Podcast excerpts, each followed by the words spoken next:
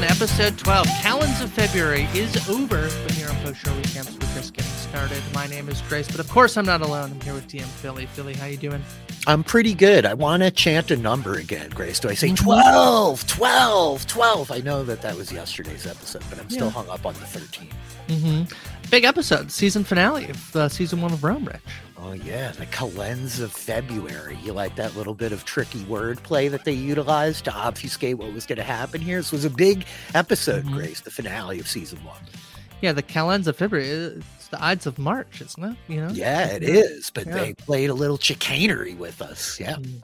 Yeah, I kind of figured that this was where we were going. I thought a good episode. Uh, you know, th- this is the moment. I think the probably the most famous Caesar moment. So I thought that overall, uh, it worked out well. My big prediction that like, hmm, Niobe's baby still on the board, uh, ultimately comes true as that comes uh to a head. Although with a twist that I did not see coming. Nope. Um, so yeah, I'm excited to talk through the the episode. Make sure folks are subscribed postrecaps.com slash Rome as we will be not stopping. We have uh season two, episode one on schedule for tomorrow. Um, yeah, Rich, uh what, what you know, do you want me to give you the quick plot recap? I thought I would do this like really quick. The, the my Yeah. plot recap is uh yeah, so uh they killed Caesar. At two, at two, Grace. Uh, They didn't they even did. They killed They Caesar. didn't even That's- say it. That's the it. recap. No, they didn't. I really like what they do here in terms of like playing with all the preconceptions and all the kind of lore around it and all the other mythology. Like ultimately, they're not redoing Shakespeare, right? So, like, I kind of appreciate that they don't say it. I love that they name the episode "The Calends of February." Like, it's all so right there, but they don't do it the same way, and I, I got to give them credit for that. Uh, I'm really excited to get your takes on all this. I've been like waiting to talk about this episode with you for the last couple of weeks. Yeah, I mean, it's the. I think that the ultimately, um, I thought was really interesting. Is going into the show, I didn't know anything about uh, Lucius Vorenus and and Titus Pullo, and the way that, you know, it. Part of me was thinking as we get Caesar being stabbed by the senators on the floor by Brutus, we're cutting that with Vorenus learning about uh, the fact that his, you know, his grandson is not his son. In fact, it's his wife's baby that he had with another man while he was away at war. And the way that that is fully interspliced into Caesar, I thought was really interesting because um, that's not what I would have expected from this show uh, at the beginning. That intercut into again the most famous moment perhaps in the history of Rome um, Mhm. gets interspliced with this very intimate story of a man who is mentioned, you know, in in Caesar's, you know, diaries records. Um, but there's such a big focus on. it. I mean, seemingly because they'll be around him, and, and also, you know, I think the last moment of this episode is Pullo and Eirene walking. uh, It is Eirene, right? It's not Venus. I was like trying to make sure I had this right, but it is No, yeah, it's a Rene. Yes. Yeah. them walking off together into the sunset you know that's that's the end of the season um in a way that you know as we were starting to watch it, it was like oh caesar's in this but he's not super in it right you know so i just thought it was an, uh, that was my big takeaway is that the death of caesar is is interspliced with this the tales of these two soldiers that we've been following along Yeah, I mean, I've been talking about it to you since the beginning, but I think part of what's so fun about Rome and why it's such a like um, successful show, even so far out from its inception, is the way that we're dropping into like these everyday people's lives juxtaposed against the big politics, right? This is kind of like an element of the Game of Thrones of it all, where you have this like incredible ensemble of characters, and they're not all involved in like the high court intrigue, right? You have like your power players and your nobles and the political movers and shakers, but you get in with these two rank and file soldiers and we get super invested in their lives. And the way that, you know, we talk about a lot of TV, Grace, but yes, the convergence of these plot lines, the way that everything comes together, the way that we've like tracked the information kind of moving uh, from Pullo and Octavia to like Octavian to Servilia, like into this moment to be able to capitalize on it in the 11th hour, I think is really well done. And, um, and it's kind of bold in that they like don't shove it down our throats of like how everybody knows everything. We just do it the once in each episode and we move on. And it's a great way to like handle a through line in a season of TV, I think. But um yeah, it's a big surprise, right? That like Caesar is to a degree like amongst the least important people this episode, right? He's very much more like a MacGuffin. Like it's like the plot happening to him, you know? Mm-hmm.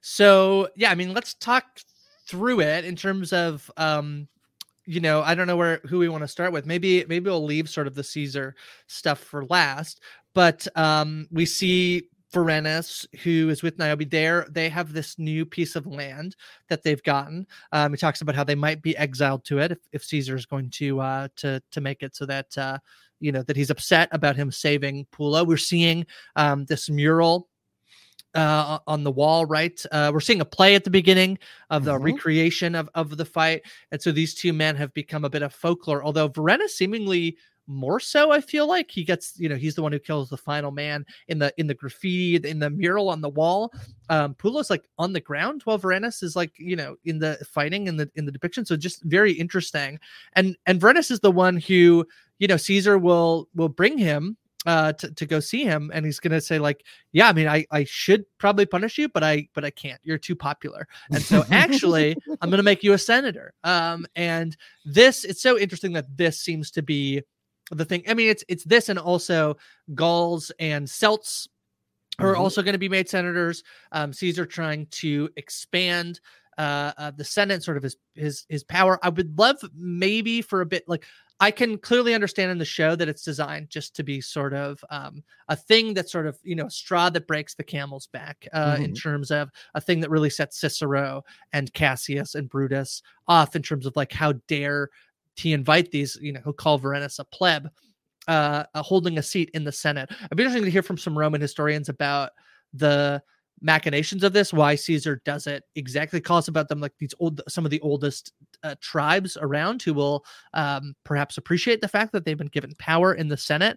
But this is sort of the thing the Vorenus in becoming a member of senate seemingly the thing that upsets them the most yeah, he agitates them, right? I mean, again, my lens of interpreting a lot of this is all going to Crusader Kings 3 grace and mm-hmm. like a little bit of civilization. This notion of like you have these vassals in the Gauls and and the Celts that he wants to bring in. He's he's running the Octavian plan, right?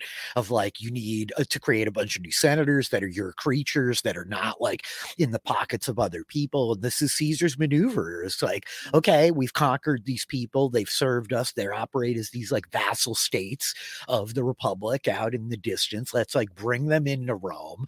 Let's drown them in like gold and wine and like put them in, in togas here in the Senate so that they can like be my tools, you know? Um, I really I, I I get where you're coming from. You know, I I guess like to the discussion we kind of had yesterday of like how much of the politics belongs in the show. You know, I think they do a good job articulating like it's enough of an agitation to set off the establishment and the status quo want nothing to do with this, right? The idea of like bringing in these low men, as it were, into like the Senate chambers is really off putting, you know? But the whole reaction of like Vorenus, first of all, I do love Vorenus and Niobe going to the farm and having to like fertilize the land, so to speak you know. And mm-hmm. Pullo's whole like break from the hospital at the beginning, it's like delightful. Like the popularity of these two guys by the people is great. You get that play and you hear them, uh, or it may even be like the guy who wakes Pullo up is explaining to him, like, no, no, you and Lucius Vorenus are like super famous now. Yeah. You're a symbol of brotherly love, right? Uh, they're very much like Philadelphia, Grace. like, There's a very funny line that was very well written. He says, I'm taking your likeness. And he's like, What are you what are you taking from me? Because he's the previous the previous episode, he gets robbed while he's sleeping, right? So they're yes. taking something from it. He's like, I'm taking your likeness. He's like, What do you mean?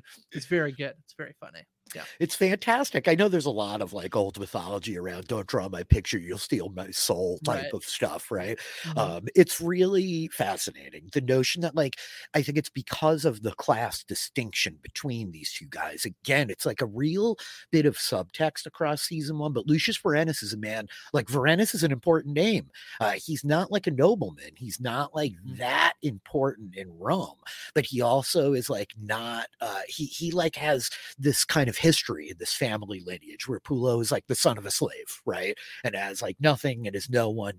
And so the distinction between the two of them, like Vorenus has already been upjumped by Caesar, right? Not just the prefect and the Evocati. Even when Vorenus wakes Pullo up and Pullo's like, Lucius Vorenus, sir, is the 1st Mhm. thing he says to him. Like, Mm-hmm. despite this bromance that we've fallen in love with, there is like a class distinction between these two guys, even, Mhm. right? Mhm. And the like camaraderie between them being something that the Roman people sees onto is like an ability to like bridge the gap between the kind of like social castes is really an interesting little footnote to all of this. But I feel you. They could have they could have delved deeper into the politics. You would kind of expect it with a show called Rome. My question for you, Grace, is like, did you expect this is where we were going for the finale of season one? Yes. Like, yes, Yes. okay. I feel like I've been alluding to it that this is like season Yeah. one is the rise and fall of of Caesar.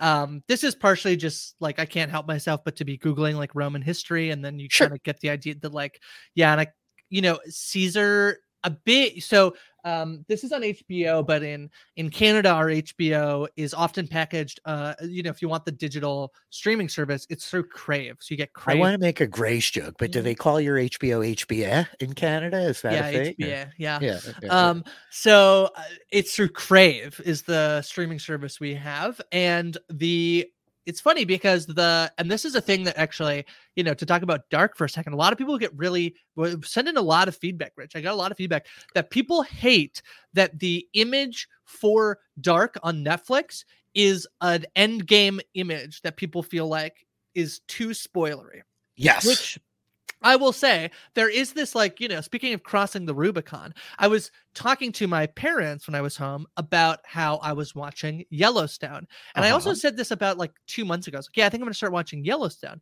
and at that point, my dad could have been like, ah, so and so, you know, I can't believe they killed their character off, blah blah, and I that that goes over my head. I don't know who that is. I don't know if they're important. Like I wouldn't remember a single thing. Now that I'm watching the show, I Yeah. I was like, my dad started being like, oh, you know what's really great? I was like, ah, da, da, da, da, da, da. no, no, no, you're gonna you're gonna accidentally spoil me, right? Like now I know these things.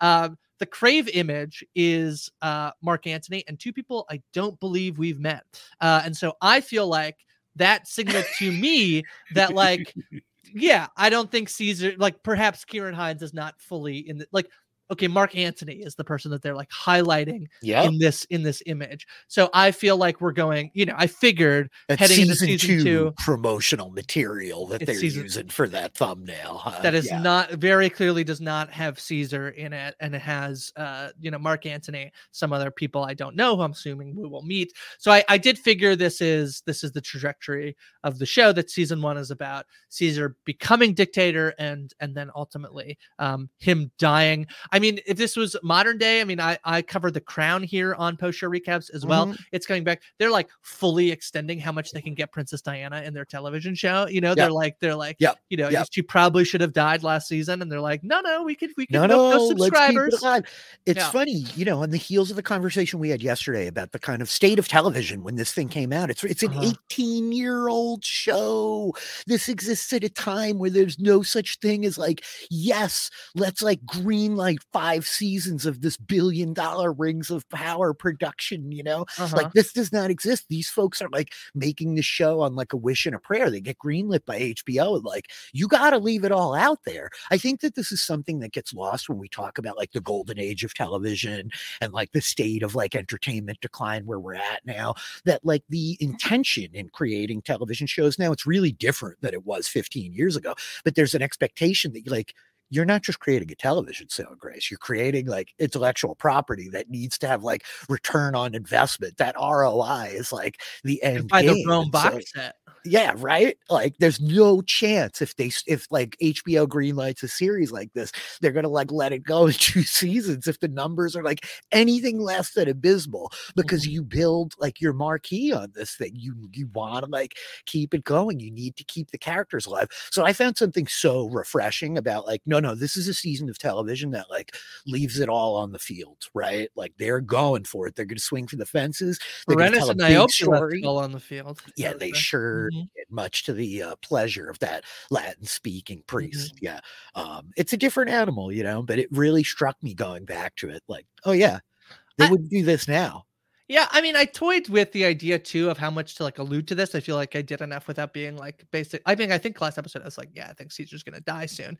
But I do feel like the story is pretty well written. And then this idea last episode you're talking about about how the BBC version like condensed these first three episodes as opposed to the American version.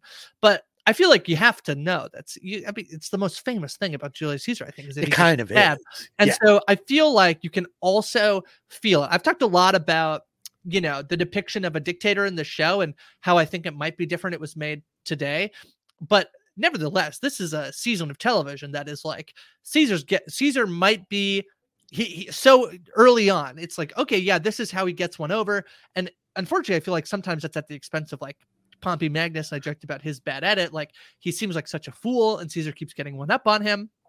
And then later, as we're going, though, it feels like as he's back in Rome, that he is making choices that feel strategically like they make sense. I mean, he does it. He becomes emperor for life. And also at the same time, I think the show does a really good job of showing us the way that he might have hubris. He literally says, uh, it's only uh it's only hubris if I get killed. Yeah. right? Something like that. Mark that. Antony calls him out. It's only hubris if I fail. Yeah. If I fail. And and then also at the same time, all this like the the the swelling of discontent below the surface. I, I feel like the show I, I don't know. There's this study, Rich, that was done, and I talked a lot about this. Uh, hmm, I can't remember which show. It doesn't matter. Uh, maybe it was The Last of Us, but about there's a there have been studies that have shown where um, people will watch the same movie, but the the information they get from the people running the study in one, they'll basically spoil the movie. They're like, "This is the movie about somebody who has a loss," mm-hmm. and they're like, "Whatever," and they spoil it.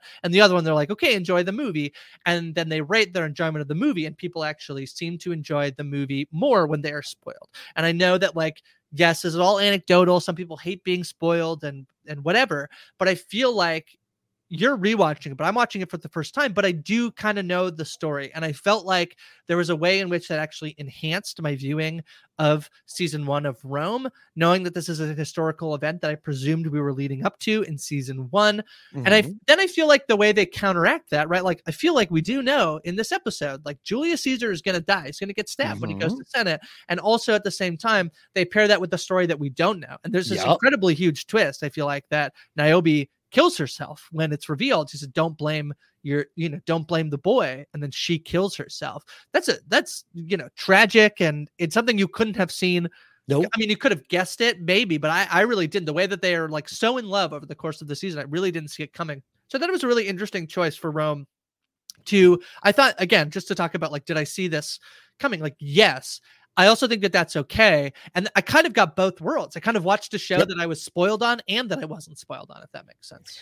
Yeah, there's a lot to talk about here, but I think part of what I love about, especially this first season of Rome, is the exploration of contradiction, right? Uh, it's a thing we talked about yesterday in terms of Caesar. Like, Caesar is trying to, st- to steal power. He's trying, he is a tyrant. He keeps, like, despite what he says, this is what he's doing. He wants absolute authority. But in his effort to, like, seize authority, he's enacting a bunch of, like, progressive ideals. He's empowering the proletariats. He's, like, doing things that we approve of, which creates this really fascinating like irony there. And in the same way with like the exploration of Vorenus and Niobe's relationship, right? Like we're kind of on the side of Vorenus, and then like we see the dynamic as he comes home, and that feels bad, but he clearly does love this woman and wants to be a better husband than he is, and he does, and we watch them fall in love, and we love that. And they do so much good stuff here of like the Hitchcock like ticking bomb under the table. Like you've been tracking it all season. We know this information's out there. There is like this sort of Damocles hanging over Vorenus's head that we know is going to fall. And then we see it fall, but we like have so many questions about how it's going to play out. And they're able to like invert it on us where it is like tragic and heartbreaking for Vorenus. Like he storms The into that scene- house. And no, it's the scene where he's like- in the hall, Rich, it, like when he's wa- not the he's walking down the streets and the tears in his eyes, yeah. like, yeah, gosh, that's some good stuff right there. It's That's- devastating, right? Like, like, we were hyping him up yesterday, the actor, but he Yeah. comes home and you feel so much for him. And then he rages into the house, and you're like, Yeah. oh, Lucius Vorenus, like, don't lose me here. Don't do Yeah. something that, Yeah. like, I'm never going to be able to forgive you for. We Yeah. love Niobe. Like Yeah. you guys were so happy. Get over it, dude.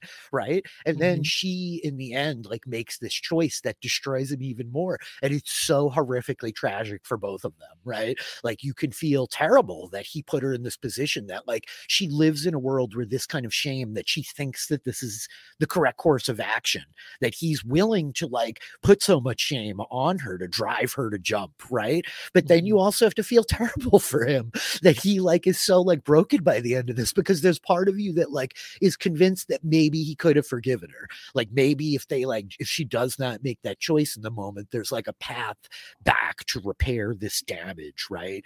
And it's just crushing in that way. And so I love it. It's time to take your body care routine to the next level. Introducing Osea's bestseller body care set, the perfect companion for your summer travels. This four piece kit transforms dry skin to silky, soft, and glowing. It features travel sizes of Osea's best selling Undaria algae body oil and body butter, clinically proven to improve skin elasticity, along with their anti aging body balm and salts of the earth body scrub. And to top it off, it's packed in a vegan leather bag, making it a must have for all your summer adventures. Everything Osea makes is clean, vegan, cruelty free, and climate neutral, so you never have to choose between your values and your best skin. Treat yourself to glowing, healthy skin this summer with clean vegan skincare and body care from Osea. Right now, you can get the bestsellers body care set valued at $78 for 33% off. Use code SUMMER to save an additional 10%. That's an additional 10% off at OseaMalibu.com code SUMMER. And then to the notion of the spoilers of it all, just like to, to dive into it for a second of like, as the guy who talks about a lot of adaptations over here at post show recaps, this is a really satisfying experience of the like Leo pointing gif watching the mm-hmm. episode, like knowing what's going to happen. It's part of like the joy that like, and can be very frustrating of like watching something with somebody who's seen it a million times and they're explaining to you, like, oh, did you notice that she just said this and that's going to be important? Because, uh, because like they want you to have that same feeling of satisfaction, right? Of being able Uh-huh. to like, oh, the puzzle pieces fit in place. It's like Uh-huh. one of these like weird, I don't know, TikTok probably or like YouTube channels of like things that f- like are satisfyingly fun to watch fit into one another, right? Of like a cat laying perfectly in a sink. There's just something about like when the things line up and you watch it all come together that is satisfying. It's part of like the way the human brain works. I'm sure that Dr. Woodward would have something to say about that, you know. So I do think like you point out what is a really strong writing trajectory across the season here that they're able to like be insightful enough to weave in this story of incredible tension and uncertainty in the Lucius Vorenus Niobe arc amidst this absolutely foregone conclusion of like and then Brutus is going to stab Caesar right uh, and, Yes. and and I joked about it to begin with but like the subversion of expectations of like the Calends of February the like you're waiting for him to say at two, but he just doesn't do it. He just dies. It just right? dies. Yeah. I uh, yes. I uh, before we get to the the stabbing scene, I do I do the other thing I think that is really fun is the way in which they're going to play with real historical events and how you depict it, and then you've put in these people who. Uh, like has been pointed out, Lucius Vorenus is a real person. He is mentioned by Julius Caesar, but like his entire life is fictionalized. And so I really also loved. So basically, Vorenus finds out about this because Servilia. So, ha, no, who tells? How does he Yeah. So out? so Caesar like is like, okay, we're gonna get rid of all my guards. And Casca's giving him hell, and he's like, no, no, it doesn't matter because I have Vorenus at my side, right? right? And then like Cicero and all those guys go back to Servilia's house and are bitching, and and they mention, oh, he's got Lucius Vorenus at his side. She's like, why do I know that name? Wait, what? oh and yeah, then, because like, oh, Octavia had told her. Yeah, Or yeah, who, because Octavian had told Octavia, who seemingly tells Servilia. So when they go and whisper in his ear, like, "Hey," and the way that he then like he's like, "Well, f this, I'm going to leave," and the way that Yeah. they're walking in, like, "Hey, where's Vorenus?" Like, "Oh, he's just with us, but I'm sure he just stepped aside." And then that scene happens. It's really that's to me, I really like that. This is very like um.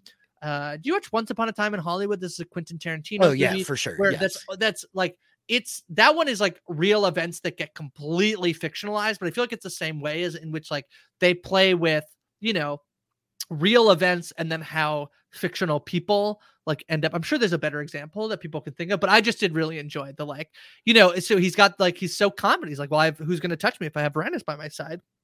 He's so popular and you know and they're talking about like he can't be killed so they figure out how to get him out of the equation but it's also fun from the idea of like well we don't think that lucius Vorenus was in the senate like he could have been there and it wouldn't have met like you they could have written it that way but it's kind of fun to be like yeah, there's no record of Lucius Vorenus being in Senate when right. this can happen. So like, so, like let's this work? Let's yep. write him that he like heads home, and then that also you can then also tie that into like the explanation that like Caesar has no defense. Like everybody in the Senate is is attacking him. It's pretty fun it's great. I mean, I just think it's such like a brilliant convergence, right? Because they just like they get him in one foul swoop here, right? Like the, the whole situation with Niobe and his children, this is just collateral damage. This was not the intention to like F up Lucius Vorenus's family. The intention is to like get him rattled enough and on his heels and distracted enough. They don't know that he's not gonna like walk into the Senate with Caesar. They're just trying to like get in his head so that they're able to like seize the moment. Like very likely they expect that they're going to have to kill Lucius Vorenus also,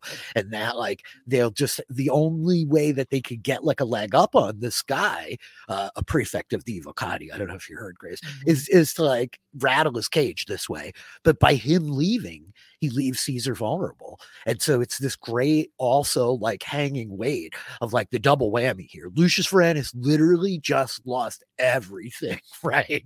like with Niobe jumping, the whole like scenario as it plays out at the end, he like lost Caesar. He's presumably like not going to get that Senate seat, Grace. You know, mm-hmm. like mm-hmm. it, there's definitely like incredible fallout for this man right here. And given everything that we know about him, like it's not something he's going to take lightly right? right. Um, like his absence at Caesar's side is going to have like implications that reverberate out of here. So I'm interested to like talk about that later this week as we keep going forward. But again, I just think it's like such well arced like trajectory for these characters and to like converge your plot all back in on itself here at the end, you know? Right.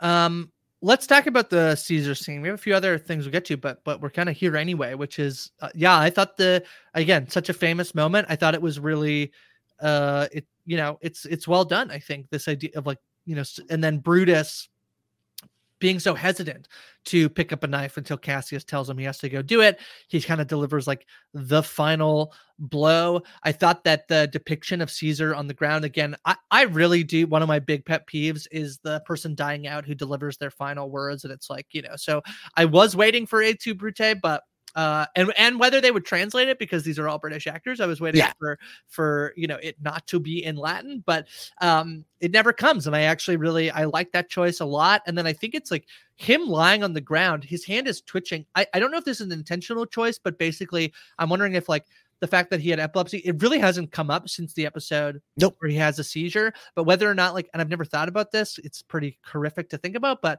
whether if somebody was di- would that like elicit a series that like his body reacted just the way he's like twitching and then also he like pulls that like seemingly i my read of this i don't know it's such an interesting choice and whether kieran hinds did it or or this is a director choice or the the writer but him trying to basically cover cover his face or mm-hmm. what he's trying to do that's my read so the director here uh is alan taylor the writer is bruno heller who wrote uh almost every episode of season season one a bunch of them about half um yeah, cover. I feel like it's covering his face, but I'm yep. interested in your read of that. I think it's the same thing, right? I, there, there's a point earlier, like when Vorenus, after Vorenus lets Pompey go, and he comes back to Caesar and he's talking to him, and he's like, he's a broken man. There was water coming from his eyes, is right. like one of the things he says, right? And and this notion of like honor and shame, it's also important, you know. Uh, uh-huh. I very much think he's trying to cover his face. I think he's trying to like cover the weakness. He's trying to like hide the mortality in the moment. He's trying to like hide the grimaces of fear, right? He is this like larger than life figure and he knows that he's dying and that he's dying with like no dignity as he lays on the floor, uh, you know, potentially like having a seizure, but going through all the other things that like a body does as it dies, right? Mm-hmm. Which is a lot of like involuntary, undignified responses in mm-hmm. like, especially in response to the violence. Uh, I thought the death scene is also excellent. You know, this is a thing that like you get in so many films because film has to be dramatic, right? And like when you watching war movies or anything like this, and these guys are getting shot and they're breathing in the agony and the please, let me give you my last wishes, like do this, do that here, take the picture, whatever it is, you know. But the reality is like you know, you talk to like veterans, you talk to people who've seen violent deaths, and they're like, nope. Like a lot, you know, somebody gets hit with a bullet, they go down like a sack of potatoes, right? That's mm-hmm. it. They're done. Like there's none of this that goes on. So they extend it. And what I love, I guess, is the other element, the way that we've built up how in real time in Rome, these events that are just rumors of like Caesar and Servilia become like mythologized mm-hmm. in the time like mm-hmm. through the graffiti on the walls, through like the retelling and the exaggeration and like the explosion of stories. I mean, it's just like media today, except it's not like clickbait articles. It's just like crude graffiti on the walls, right? right. But like the sensationalism of these little tidbits of truths. And so the way that like the guy holds up to these many stabbings, the way that Brutus is like the last one to go to him. I really love when they first come for him. Caesar, the soldier, he like got here through warfare, right? He's like ostensibly a little bit more equipped for like violence than a lot of these senators who have spent their lives on these like marble benches, like voting yes or no, right? The greatest like battles they've ever been in is trying to like hear what that old man said from up on the pulpit. Right. But Caesar like grabs the knife of the first guy who comes at him, right? And his hands are slipped apart and they have to stab him like many, many times, right? And like the haunting weight of of like, you know, the whole thing of like et tu Brute is that Brutus is his friend. And we've watched this kind of frenemies relationship between the two of them. Like Titus Pullo and Lucius Vorenus, these two are not, right? Mm-hmm. Like from the beginning, we see like Caesar using Brutus as a cat's paw. He's going to kind of excommunicate him. Brutus ends up with Pompey. He's like switches sides back, whatever. But the idea, like the whole conversation we talked about yesterday, I saw you as a father. And Brutus being like, Yeah, I do see you as my father. And still you're doing this to me. Still, like that final moment of like him like wanting to speak not getting words out. Like that's some haunting stuff, mm-hmm. Grace. That's going to weigh on this guy. And I think it emotionally resonates on the mythology that I know of like Et tu Brute. I think that they do a really great job. Like, mad props to, to Ciarán Hinds and Tobias Menzies here for like nailing the scene as well as they do. But I just thought it all really is done excellently as, as we close it out. Totally agree. Yeah, uh, couldn't agree more let's talk about one thing you're talking about the mythology what i one thing i love about this the Pullo stuff of this episode is he starts in the hospital and he gets woken up and he learns that this mural is happening. He's going to steal the horse and, and ride and, and pass out near Vorenus's house. And he's eventually going to be taken in. And, and him and, and Vorenus will sort of laugh as, as Pullo realizes, like, we're famous. I also love this with the idea. I, I actually, in one way, it felt um, not sad, but it's like, yeah, they are famous and also they are barely actually known to history. Do you know what I mean? Like they, yes. they their the account yes. of their life is actually pretty much completely fictionalized in this TV show. And so this idea that you could it made me think about how fame is not that.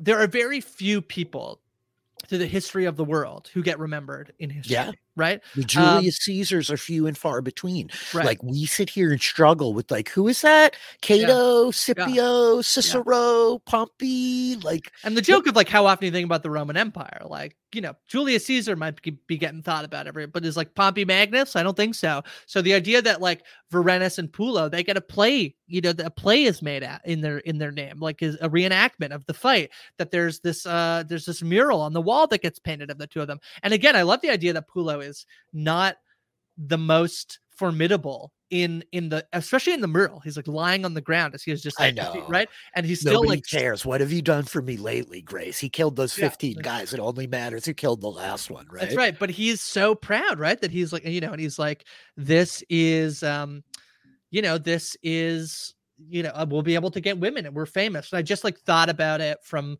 you know the modern sense of of, of fame in terms of yeah 2000 years later like we don't really know who these guys are only that rome has chosen to depict to, taken their names and chosen to depict them in the what i hear you show. saying is they're internet famous. They're internet They're like i do think it's so fascinating because again like i've been really indexing on this through line of like how much of this endures like to the meme of it all we think about rome every day like so much of this culture of the methodology of the practices of the roman empire have been distilled down like through europe to north america. They're part of like all of these major worldwide like western cultures certainly uh, espouse these values to like some high degree. And the way that it's like the same game as ever right? So many people like myself included as i sit here like talking to you through your digital device in your pocket um you want to leave your mark, right? You want to say something that like somebody remembers. You want to make an impact. Like I'm not going to have kids, Grace. Like I make this proclamation boldly, but Mhm. like my line will not carry on through my ancestors or or through my forebears or whatever. I'm using both those words wrong, I know. That's But nonetheless, like there's some part of me that like feels better that should I walk out my door tomorrow and get run over by a bus, like some bit of me shall endure in the digital ghost space that is the internet. You know, years from now, somebody may come be coming back listening to our Rome podcast if the grid is like still up and active. No, I But think in also, like, 2000 years there'll be a record that like Grace and Filly did this. There'll be no record, uh, historical record of the podcast. So it'll just be like then people recreating like what they thought our podcast sounded like.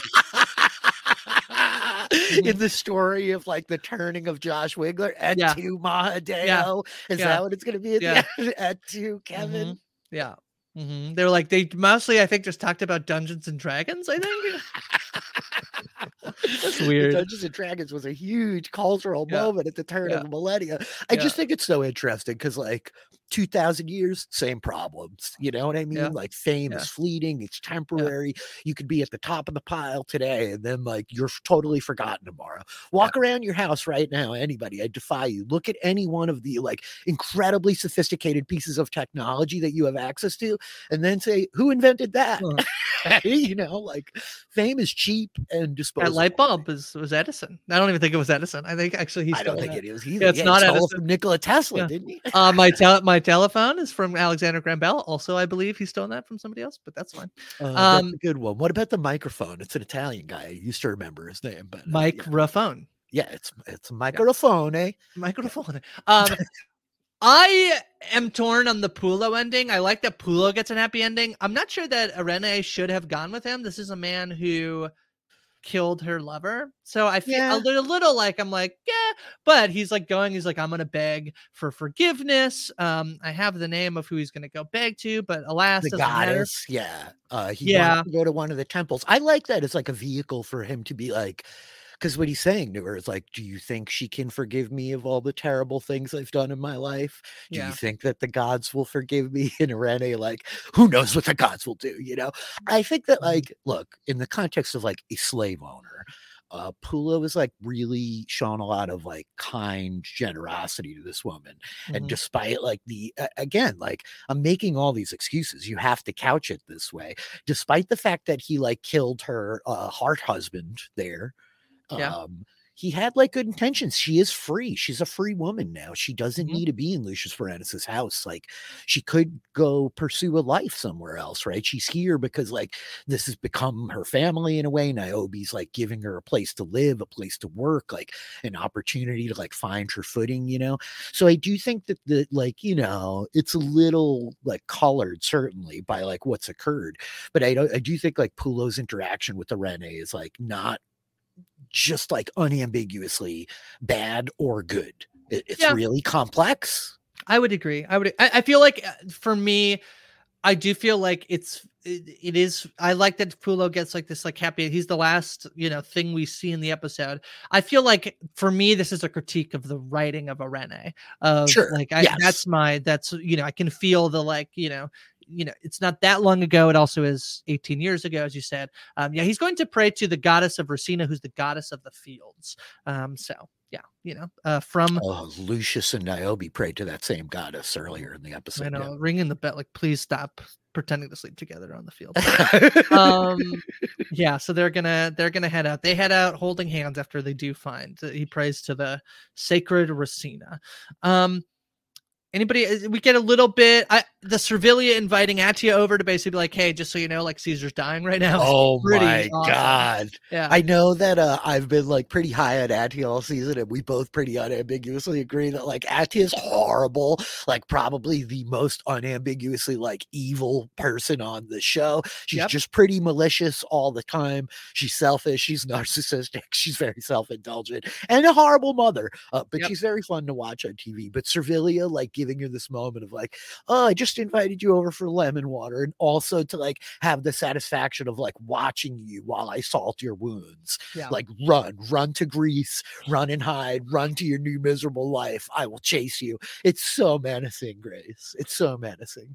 Yeah, one of the things I think is really interesting is just if we're like sitting in here as you know, this is about the Rome Rome and we we've talked about that people said like oh like caesar wasn't the emperor of rome. It actually like you know it's not not really because it doesn't really become an empire until actually after caesar's um, death and this is where i believe we're going in season two.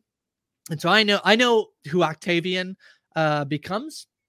And so seeing Servilia, who I'm actually will segue into our Colosseum or arena battle because I think I'll give it to Servilia. Um, I'm trying not to be result oriented in terms of knowing what comes next, which is basically Caesar sets up a power dynamic that will allow for Rome to become an empire, right? So mm-hmm. this yep. idea that they're going to kill Caesar to save the republic is wrong, and yet I still will give Servilia uh, who I'm going to enter in because I feel like she has she doesn't have to do any of the kills. Like she, you know, Brutus is the one who goes and does it, and, and he does it, but I feel like I don't know. I don't necessarily want to give him the, you know, I'm not going to enter him. No. I feel like Servilia organizing this whole thing to get her, you know, done and to basically get like a seasons long culmination of revenge on on Atia and Caesar. Um, we talked about that scene. You you highlighted it earlier in the season, right, where she curses both of their houses. Certainly feels not good for them. So I'm going to enter Servilia into the arena, into the Coliseum. What about Grace, you? Yeah, uh, I think that we've come to a head here. It's uh-huh. episode 12. It's the end of season one. Uh huh.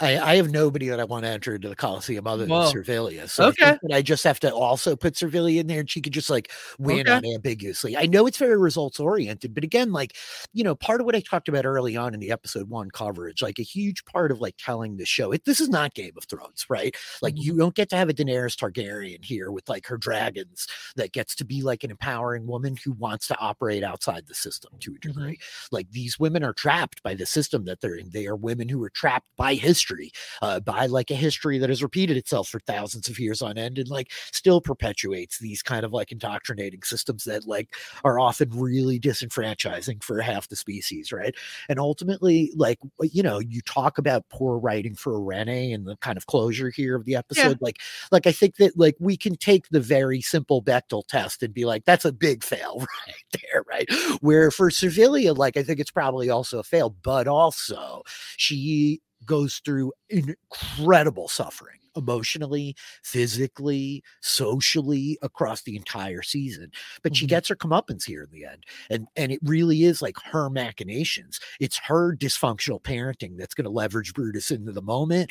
It's her like willingness to use her house to host these conspirators for like half the season now, right? That mm-hmm. she's got like Pompey's kid sleeping on the couch in the back room, just like we're going to get you off the bottle and ready to go do a revenge plot, you know?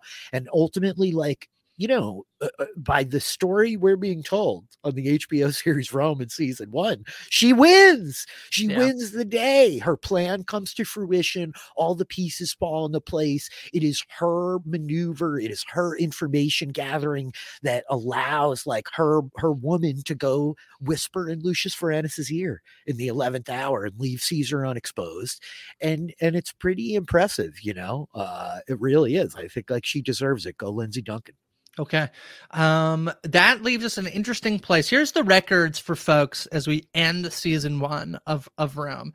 Caesar, every time he got put into the, the arena, he won. He's 3 and 0. Uh, so uh, and he is dead now. So I should have put him in today just know. for the loss. Just Oh, the loss. Sorry, I'm a bad podcaster, guys. that's okay. Pullo went three and one, so he won more times. He only lost once. He lost to 13, 3 and 1, you said. 13, right. 13. That's right. Uh, Vorenus went three and two, so he got. It looks like he got put in the most, which means he like often was, uh, which I, I think tracks on the season. I like that 3 and 2. He got a promotion above Pullo. Yeah. Yeah. Servilia goes two and one. Octavian uh, wins the only time he gets put in. Uh, Mhm. Atia goes 0 and 2. Mark Antony goes 0 and 2. Pompey, about right. Cleopatra, and Eirene all go 0 and 1. So yeah, I they get feel in, but bad- they lose. Yeah. I feel bad for Cleopatra. Atia and Mark Antony going 0 and 2 is good. We didn't talk about Mark Antony at all. I love the Mark Antony bit. Uh, I may be like jumping ahead, but like, can I favorite it. scene? I think favorite scene is like, I wanted to say Pullo stealing the horse, but I'm remembering Mark Uh-huh. Anthony mean mugging Brutus at the end there. Like him looking at all of them with Caesar's body on the floor is like, Pretty good. absolutely fantastic. It's a great way to like have him walk off stage left, like leaving this ominous threat of Mark Antony coming in season two. It's pretty good. I'm I'm gonna highlight again. I like to go a little bit sillier. I think the like uh, I'm taking your likeness. Like, what are you taking from me? It's so funny. That's too good for me not to vote for that one. All right, that's the end of season one. Rich. That is the end of season one. Uh, mad love to the newsreader, who I thought had like an excellent little performance. I episode. really noticed his hands this time. Yes. I really did start to notice. them. He's getting wild with his hands. He does these crazy hand maneuvers, like he's Yeah. directing ships on an aircraft carrier. You Yeah. know, it's It's like good. wild, man. I love Yeah. it. All right, we'll be back tomorrow with season two, episode one. We're just going to keep going because there's 22 weekdays in October and there are 22 episodes of Rome, so we have to keep going. Uh, Passover is the season two premiere episode. Uh, Rich, where can people find you? uh, across the Rubicon. I'm at DM Filly out there on the internet and all the places you might want to look for me. My DMs are open on Twitter. You can find me at High from Grace. Uh, all right, we'll be back tomorrow as we talk about Rome every single day.